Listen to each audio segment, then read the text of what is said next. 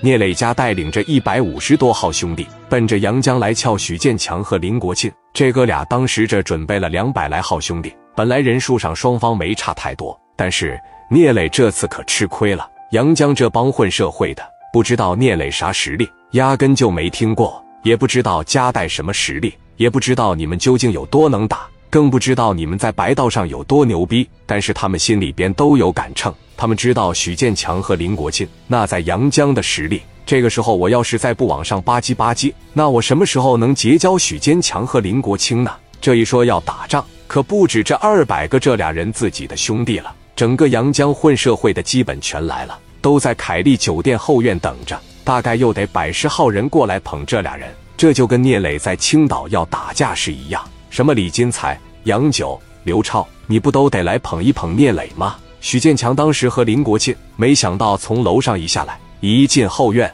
哎呀我操，后院里边大几10号人，手里拎着大砍刀，还以为是夹带聂磊的人呢，抬手他妈就要干了。这边说强哥，我是过来帮你的，亲哥你们别动手，咱们是一伙的。我操，怎么来这么些人呢？强哥亲哥，我听说他妈有个深圳的小逼跟咱逮喝的，还有一帮从青岛过来的小孩跟咱逮喝，那能行吗？强哥亲哥，平常咱们没有结交的机会，咱这个段位跟你也接触不上，但是现在你有事了，老弟不能不上，你得给我个表现的机会啊。强哥亲哥，咱得一致对外，我看看是谁过来敢打强哥，我得让他们知道强哥和亲哥在阳江那是战无不胜的。兄弟们，靠，啥也不说了，以前我在阳江横着走，我以为你们心里边都恨我呢，今天你们能来捧哥一把，我心里边也有数了，一会来了以后，兄弟们多多的卖力气，日后我指定是亏待不了大伙，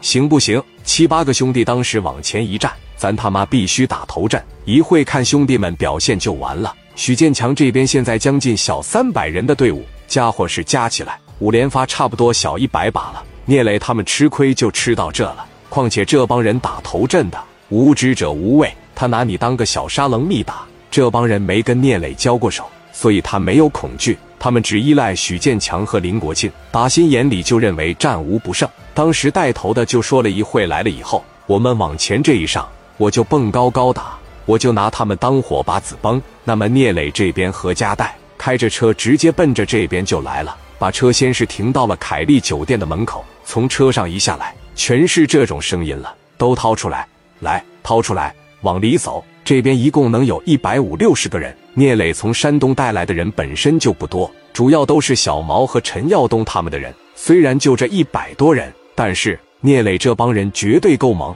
直接奔着后院就去了。等这100多人往里边一去，他这个马场里边有几根电线杆，上面都绑着射灯，把这个马场照得格外的亮。一进来之后，你就感觉跟他妈白天一样。聂磊当时一瞅，我操，怎么这么多人呢？聂磊不能表现出来害怕，当时奔着前面就来了，一双小道三角眼一立，四大金刚在两边，卢建强紧紧地贴着聂磊往跟前一站。这是聂磊第一次见到许建强，许建强也是头一回见聂磊，包括林国清。当时一瞅，这他妈不对啊，这怎么来了一帮小孩呢？而且瞅着吧，这西装革履的这么统一，你们是不是他妈古惑仔看多了啊？说实话，当时打心眼里边就没瞧得起聂磊，